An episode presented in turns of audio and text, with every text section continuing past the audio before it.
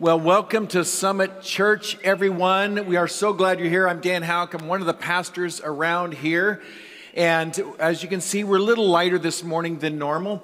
But I want to commend a certain group of people uh, this morning. I want to commend the men who have watched the kids while the ladies were at the retreat. Let's give them a big round of applause. Uh, I think I've always thought uh, women's retreats are good for two reasons. It helps the women, of course, and then it helps the men appreciate their wives more. So, well, today we are continuing the series on percentages. If you're joining us at home, we're glad you're here with us. This has been such a good series. Last week was phenomenal. If you did not hear last week's message on percentages as it pertains to relationships, I encourage you to go back and listen to that. Uh, but today we're going to be talking about time. And Pastor Chris thought it would be appropriate for me to talk about it because it's probably my worst subject.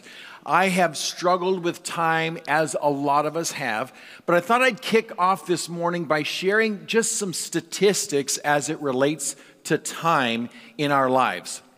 So, first of all, there are 168 hours in every week. Didn't know if you knew that. The average American spends almost two hours a week stuck in traffic, or 1% of their time. Studies report people waste two hours a day, or 8.3% of their time. That's what they report themselves as having wasted. Americans spend on average two hours and six minutes a day on social media, which calls into question the previous time of two hours wasted. But anyway, Americans spend, or teens, you need to sit down for this teens ages 13 to 18 average 8 hours and 30 minutes of screen time a day. That's 35% of their 24 hour day. Americans average 6.8 hours of sleep a day, and that takes into account the fact that teenagers are spending the rest of their waking or rest of their time sleeping. Anyway, okay, and then the last thing is college educated moms spend 120 minutes average time with their children a day, and fathers spend an average of 85 minutes a day which is a 300% increase on the amount of time they used to spend 40 years ago. So that is an improvement, isn't it? Well, we are going to talk about time this morning. And as I mentioned, I do struggle with time. I have for a long time, no pun intended. But I have struggled with time uh, since I was young. Managing my time has been difficult for me. And I married when I was 19 years old. I immediately had five children because I'm good at managing time.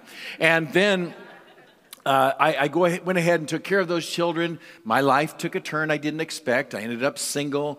Uh, I was raising a couple of single daughters. The rest of the boys were out of the house. And then I remarried Teresa. We've been married 12 years. She has four kids. So now I have, uh, I have nine kids, right? I have nine kids. I have five in law kids. That takes time. I don't know if you knew that or not. That takes time. I also have 12 and a half grandkids. Why half? Because Marie is in labor right now. And so we're hoping she has a, a baby by the time we're done with church. So, all of that takes a lot of time.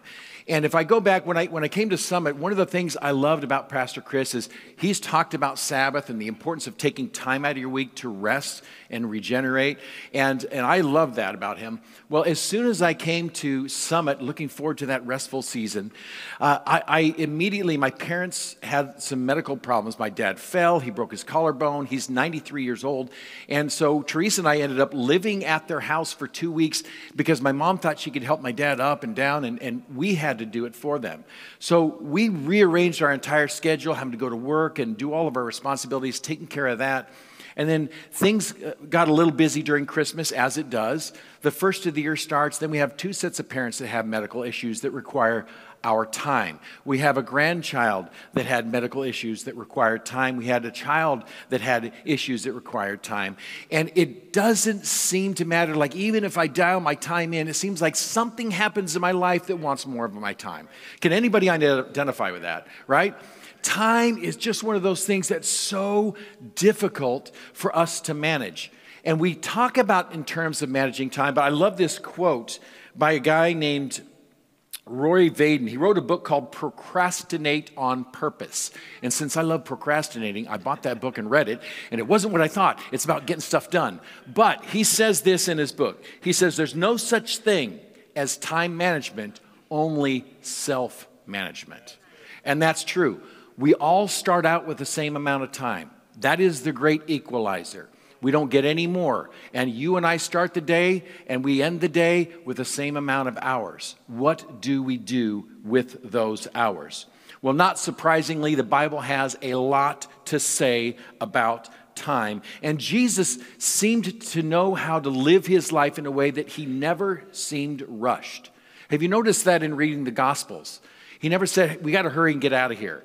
Uh, even when he was walking on water, he seemed to be taking his time, right? He was moving across. When he was spending time with people, he seemed to be present with them.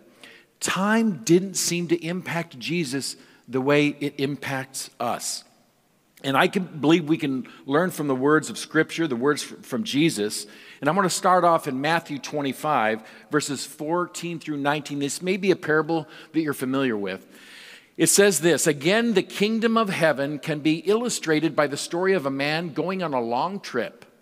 There's time, a long trip. He called together his servants and entrusted his money to them while he was gone. He gave five bags of silver to one, two bags of silver to another, and one bag of silver to the last, dividing, dividing it in proportion to their abilities.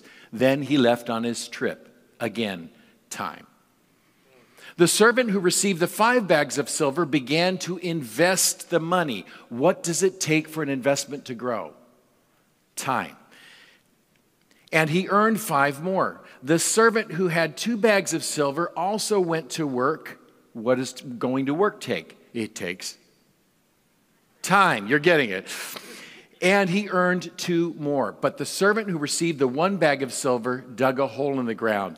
And if any of you have ever dug a hole, you know that takes time too, but not much time. And he buried the master's money, hid the master's money. After a long time, time, their master returned from his trip and called them to give an account of how they had used his money.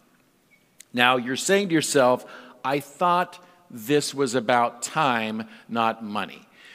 Well, I'm here to tell you this morning, you probably already know this, but time is your most valuable resource. There's a lot of things we have in life, but time is by far the most valuable resource. And there is a time at which we will be accountable for how we spent our resources here on earth. Uh, we are given a period of grace, we're given a period of time in our lives that we live, and we we invest our time, we invest our resources in different things, and I hope that we get a return like this. If you continue reading, I'll just give you the story real quick. The master came back, he called each to account. He commended the one who had invested his money and made more. He commended the one who had worked and made more. And he criticized and condemned the one who had buried the treasure. And he ended up giving it to the one who had the most.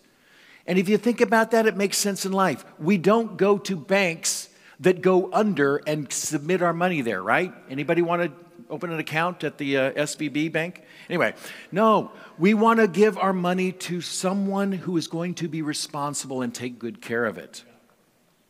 Well, time is the most valuable thing we have to spend. We talk about spending time like we talk about spending money, right? Money is a resource that we spend to buy different things. And if I were to come to you and say, How do you spend your money? Well, I, you know, I pay my rent or I pay my mortgage or I, I have a car payment, I buy food. I would think that makes a lot of sense. But if you were to say to me, you know, on a windy day, I like to go out to the, to the uh, field and I'd like to kind of throw it up in the air and let it blow off, you know, you're wasting money. Do we waste our time in similar ways? Do we spend our time in ways that would be like throwing our money to the wind?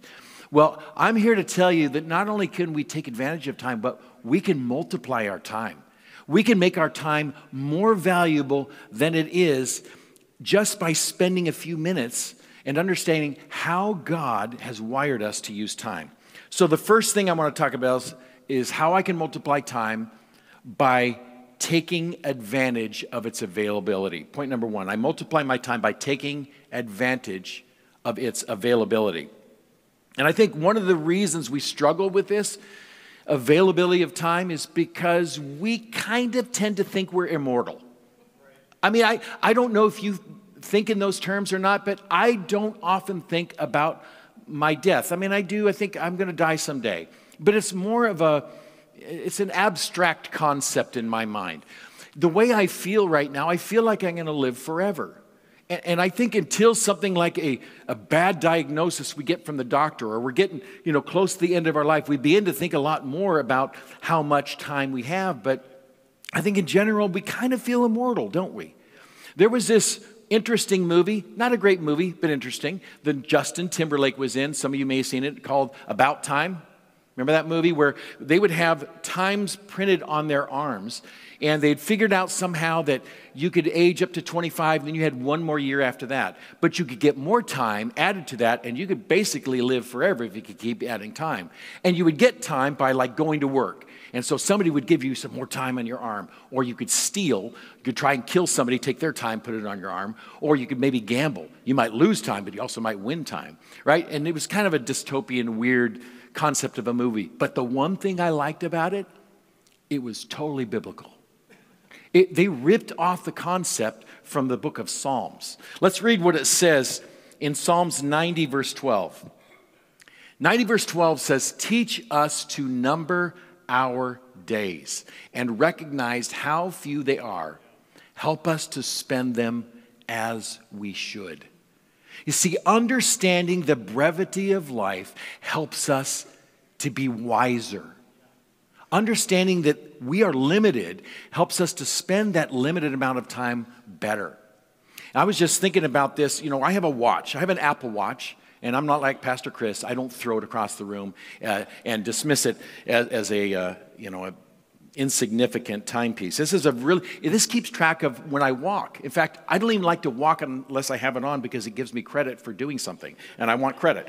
But this timepiece always goes this way. It goes forward as if it's going to go on forever. So when I look at my timepiece, I kind of feel immortal. But I am 61 years old now. I know I only look 40, but I'm 61. and I think about the average lifespan of an American is 78 years. So I have, according to that time frame, about 17 years left. That may sound like a lot of to some people, it may sound like hardly anything to other people. What would it be like if on my watch Instead of the time going forward, it said 17 years, 16 years, 364 days, and 23 hours, right? What, happen, what would happen if my watch was reading backwards to my expiration date? As my friend used to say, we're all like yogurt, we have an expiration date, right? What would happen with my sense of the value of my time? it would go up. Time is like everything else. We think of it as a commodity. If we have a lot, it's not worth much. If we have very little, it's precious to us. And you will see people at the end of their life, their, their value for time is so high because they realize they have so little left. The conversations they have are more meaningful. Moses, who wrote this, this was the first psalm, ironically, even though it's 90, it was the very first psalm written in order. He's telling us that it's not something we know instinctively. He's asking God, teach us because we don't get it. We think we're going to live forever. So teach us to number our days because we, have a limited amount of time on this earth. And we can spend it wisely if we think of it in those terms.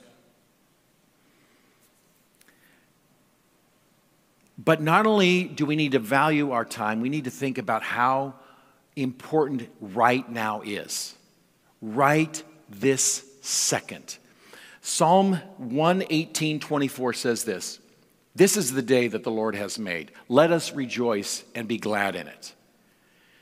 See, this today is the day. This is the most important day of your life. It is all that you're guaranteed. You're guaranteed this moment. You're not guaranteed when you walk out of this room. You're not guaranteed next week. Your past is gone It's not even worth thinking about in some sense. You have a moment, and transformations happen in a moment. We think of new things we want to do in a moment. We take a new direction in our life in a moment.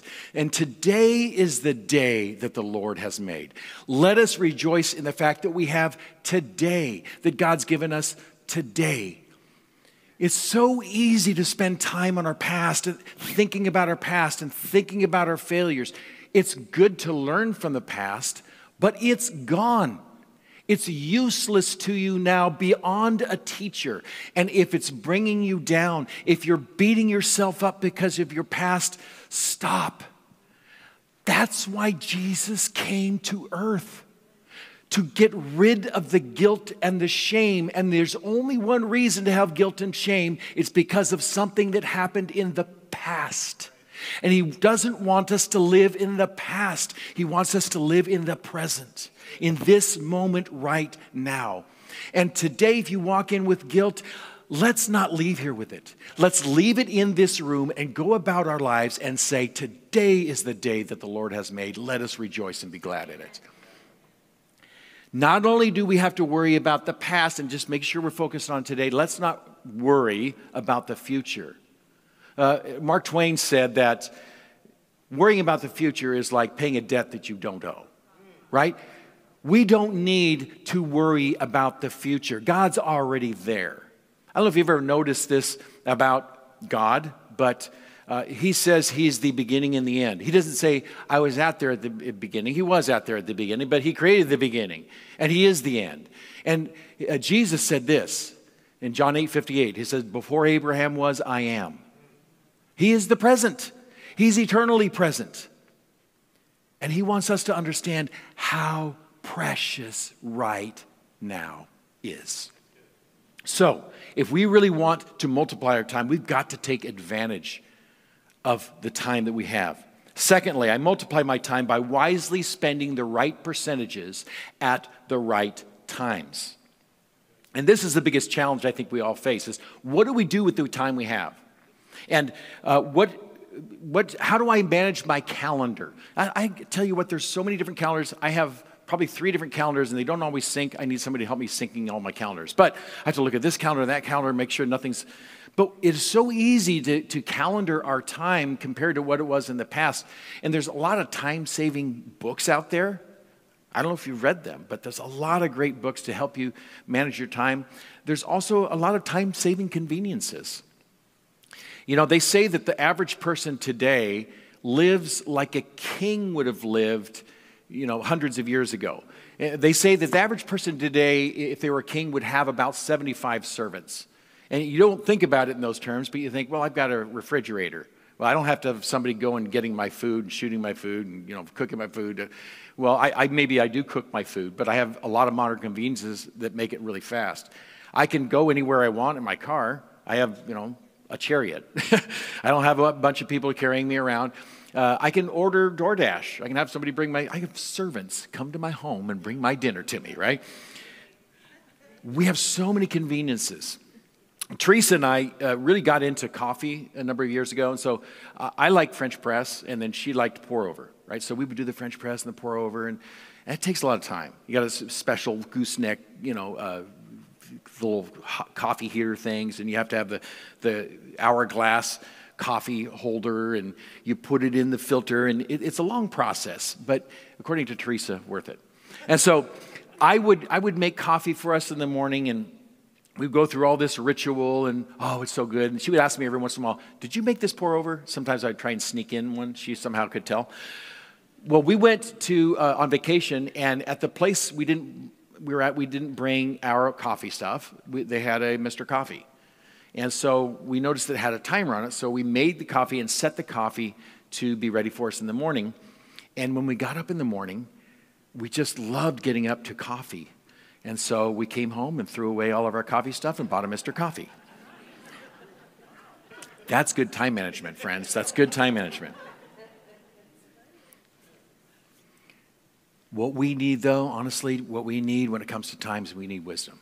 Yeah. We desperately need wisdom. It says this in Ephesians, Ephesians chapter 5, verse 15 to 17. Look carefully then how you walk, not as one unwise, but as wise, making the best use of time. Now, understand now, he's got wisdom and time here, but then he's going to contrast it. Because the days are evil. What do the evil days want to do to us? They want to rob us of time. Therefore, do not be foolish, but understand what the will of the Lord is. If you want to spend your time well, understand what God has for you, understand what His will is for you. You know, when I think about uh, time management, I think about how I'm going to spend my time. I think about kind of a hierarchy, and this is kind of common, right? What's the most important thing in the hierarchy when it comes to time? What's God? Very good. There's no wrong answer, but God. If you think it's something else, that's okay. Uh, God. And if you look at the, the next thing, it would probably be what? Spouse, family, right. Maybe God, family. Maybe it's even God's spouse, children, because our children aren't with us forever, you know, in our house forever. Uh, then maybe church, right? God's chosen people. Uh, then below that might be our jobs. And then, you know, maybe leisure, that's in there somewhere. I think we tend to look at our life in terms of hierarchy. But I want to kind of change the frame a little bit. We don't live in a triangle. We, our, our timer is a clock, it's round, it's like a pie, right? And we get to divvy up that pie however we want. We want. But how do we give something its proper due? If God's the most important thing, but at this, and I have a job that's maybe fifth in importance, do I have to spend more than 40 hours a week with God? Do I? I don't right now. I mean, I'm just being honest. I don't spend more than 40 hours. Um, what I do is I prioritize God. That's how I put him in his proper place. So in the morning, I get up and I spend time with the Lord. In the morning, I, I pray. I, you know, Teresa and I read the Bible together. And so I start my day with God because He's a priority. And Teresa and I do, do it together. We're, we're working on our marriage when we're doing something like that spiritually together. Um, we also have to talk to each other at night or sometimes during the day. We keep our relationship going during the day. I do the same thing with God. I'm having a meeting with somebody, I'm praying about the meeting. I'm thinking about, God, what, what would be valuable for them in this meeting? And so I spend time in prayer. I spend time in my relationship with Teresa. Now, there's times in our relationships where uh, she'll tell me something like, I don't feel super connected to you. And it was probably during a very busy season. And I listen to that. And when she says that to me, I say, let's put our date time on the calendar and make sure we're doing that. And we put we calendar it in. So I'm prioritizing my time. I'm trying to live uh, my life wisely with the time I have. And there's a lot of skills you, want to learn about time blocking and time management. There's so many things out there. But the important thing to understand this morning is we have to understand what the priorities are in our life. And usually our schedule is going to tell us what we are prioritizing. Are we prioritizing what somebody else thinks is important to us? Or are we prioritizing our own life? And we've had a lot of family members with a lot of needs, but we don't take care of all of them. Teresa and I have conversations about what our margins are, what our limits are. And sometimes it's a hard conversation with some people that need something from us. But it's like, I'm so sorry, I just don't have the time right now. And we have to allow God to take care of other people sometimes. We can't take care of everybody. I've tried. So, we've got to budget time just like we budget money. When it comes to time, I don't want a balanced life, I want a prioritized life. There's a great verse in Proverbs 24 27 that talks a little bit about priority. Put your outdoor work in order and get your fields ready. After that, build your house. Now, this is an Old Testament proverb but what he's saying is listen, you can build your house first if you want during planting season, but you're going to starve to death over the winter. So, better to be a little uncomfortable on the front end, live outside on the front end. Yes, maybe it's a little dangerous, but for God's sake, plant your field. Take care of your future by planting and spending the right time at the right moment.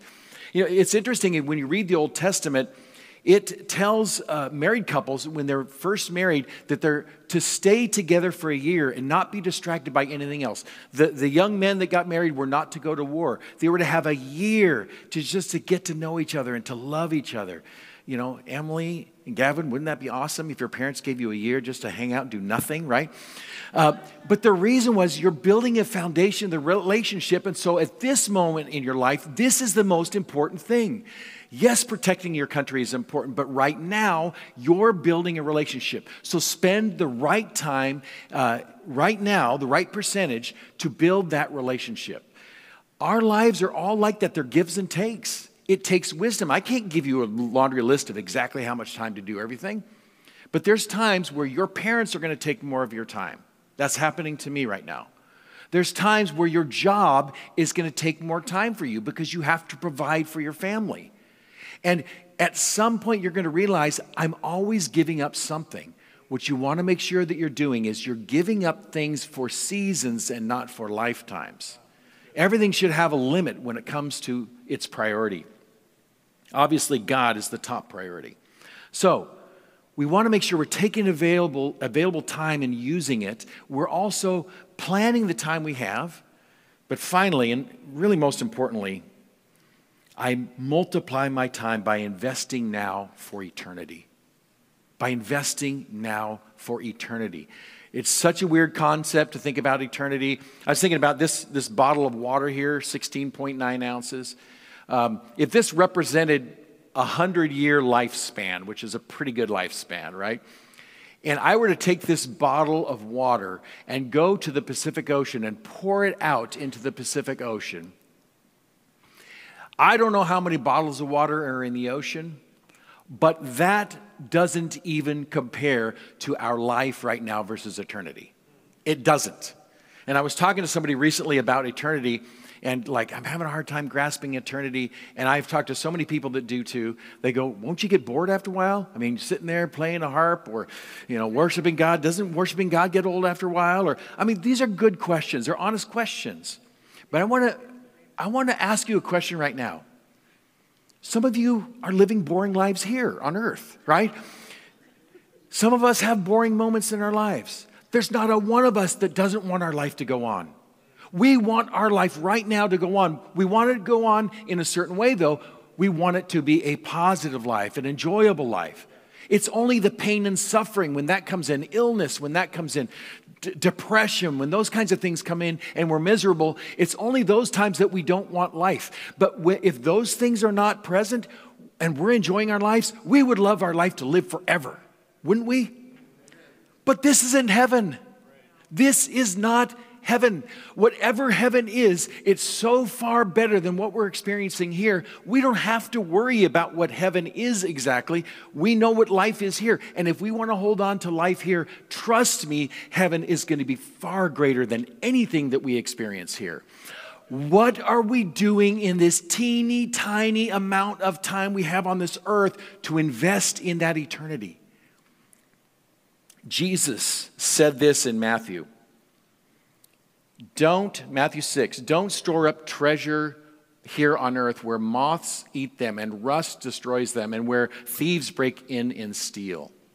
Store your treasures in heaven where moths and rust cannot destroy and where thieves do not break in and steal. Wherever your treasure is, there the desires of your heart will be also. And here we go again talking about treasure as if it's time. But of course, your treasure is time. Your treasure is earned by your time. In a sense, time is all you've got. And you exchange your time while you're here on earth for money. Uh, you may get a little more money you decide to invest your money. But it's your time. We're really exchanging time, is what we're doing. And so when you earn money and you know Pastor Chris says, "Hey, bring your tithe to the storehouse." There are people that have a perception that, you know, what, why do they need money? You know, God doesn't need your money. It's for you. He wants you to invest in eternity. It's for your benefit. Trust me, to bring your money to the storehouse benefits you. You're putting your treasure in heaven. You're saying to God, I spent my time, I earned this, I'm bringing this to you. It has value to Him because you gave of your time for it.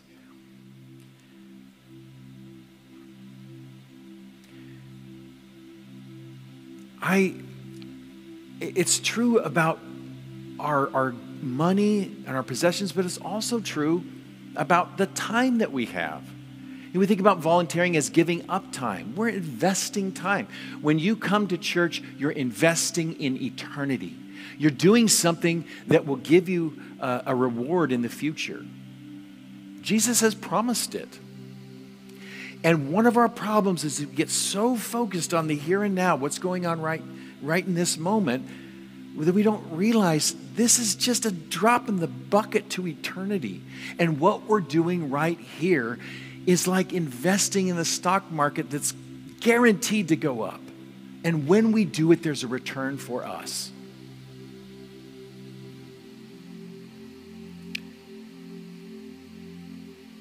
I, I never went to church at all growing up. My parents, I've told you, my parents are Hindu faith, and that's what I was raised in. Never knew anything about Jesus uh, other than he was a cuss word that people use frequently. Or uh, I did hear things like, how could somebody believe they could just be forgiven? I knew nothing about Jesus. But then there was a guy named Ralph who took Bibles, New Testaments, and he would mark them. He would take time and he would highlight passages in this New Testament. And then he would go door to door and he would say, Hi, um, do you go to church? And he would give these Bibles away. You know, Ralph came to my house and he gave a Bible to me. And I'd never read the Bible. So I thanked him. I got my religion. I'm good, you know, see you later. But I kept the Bible. And I started reading it. And it would say, turn to page 165. And I'd turn to page 165. It'd say, the wages of sin is death. Turn to the you know, page 168. But the gift of God is eternal life. I mean, it took me through uh, the plan of salvation. Then when I was done with that, I began reading the whole New Testament like it was a novel. I didn't know you weren't supposed to read the Bible, so I read the whole thing, right? I, I, and as I read through it, I never forget that when I was reading what Jesus said, said, I just knew it was true. It just did something to my soul. And I go, oh my gosh, this guy's the real deal. And I knew I had to give my life to him. It was so interesting because three years after that happened to me, I gave my life to him. I was talking to somebody about this experience I had. Man, I wish I could meet that guy. They said, I know that guy. He's a friend of mine. So I got to meet Ralph. I'd forgotten his name, but when I met him again, I remember. And I'll never forget going to see Ralph and talking to him. And he goes, Oh my gosh, I'm so glad to hear that what I was doing impacted someone's life. I had no idea. I was about to quit. He had spent hours and hours and hours, countless hours doing that, buying the Bibles, paying for them uh, with his time, and then going door to door and, and introducing people to Jesus. And I thought, oh my gosh. And in my life, many people have come to Christ through ministry. I'm just through God working through me, not anything I did.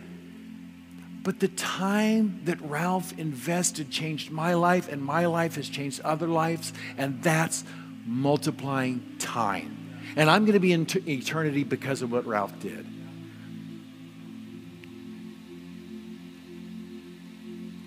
You know, the, the final verse I want to share with you, and it's been on my heart a lot lately because we've had some deaths uh, that have impacted our lives. But this is what Paul said just before he went to be with the Lord. He said, I have fought the good fight, I have finished the race, I have remained faithful, and now the prize awaits me, the crown of righteousness which the Lord, the righteous judge, will give me on the day of his return.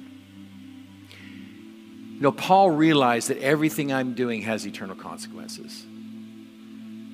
And, you know, when, when we ask you to do things like, you know, hand out the Easter invitation to somebody, it's because if you invest a little bit of time and maybe a little bit of risk of being uncomfortable and invite your neighbor to church and your neighbor comes to church, it may change their life in the same way it changed mine. There's people out there desperate to hear the word of God, desperate to be changed, desperate to have something in this life that's sure. And, and they know, just like I read earlier, that, that eternity is in the hearts of man. We understand that there is an eternal nature to us. We long for immortality, and they can have it with the God that created them.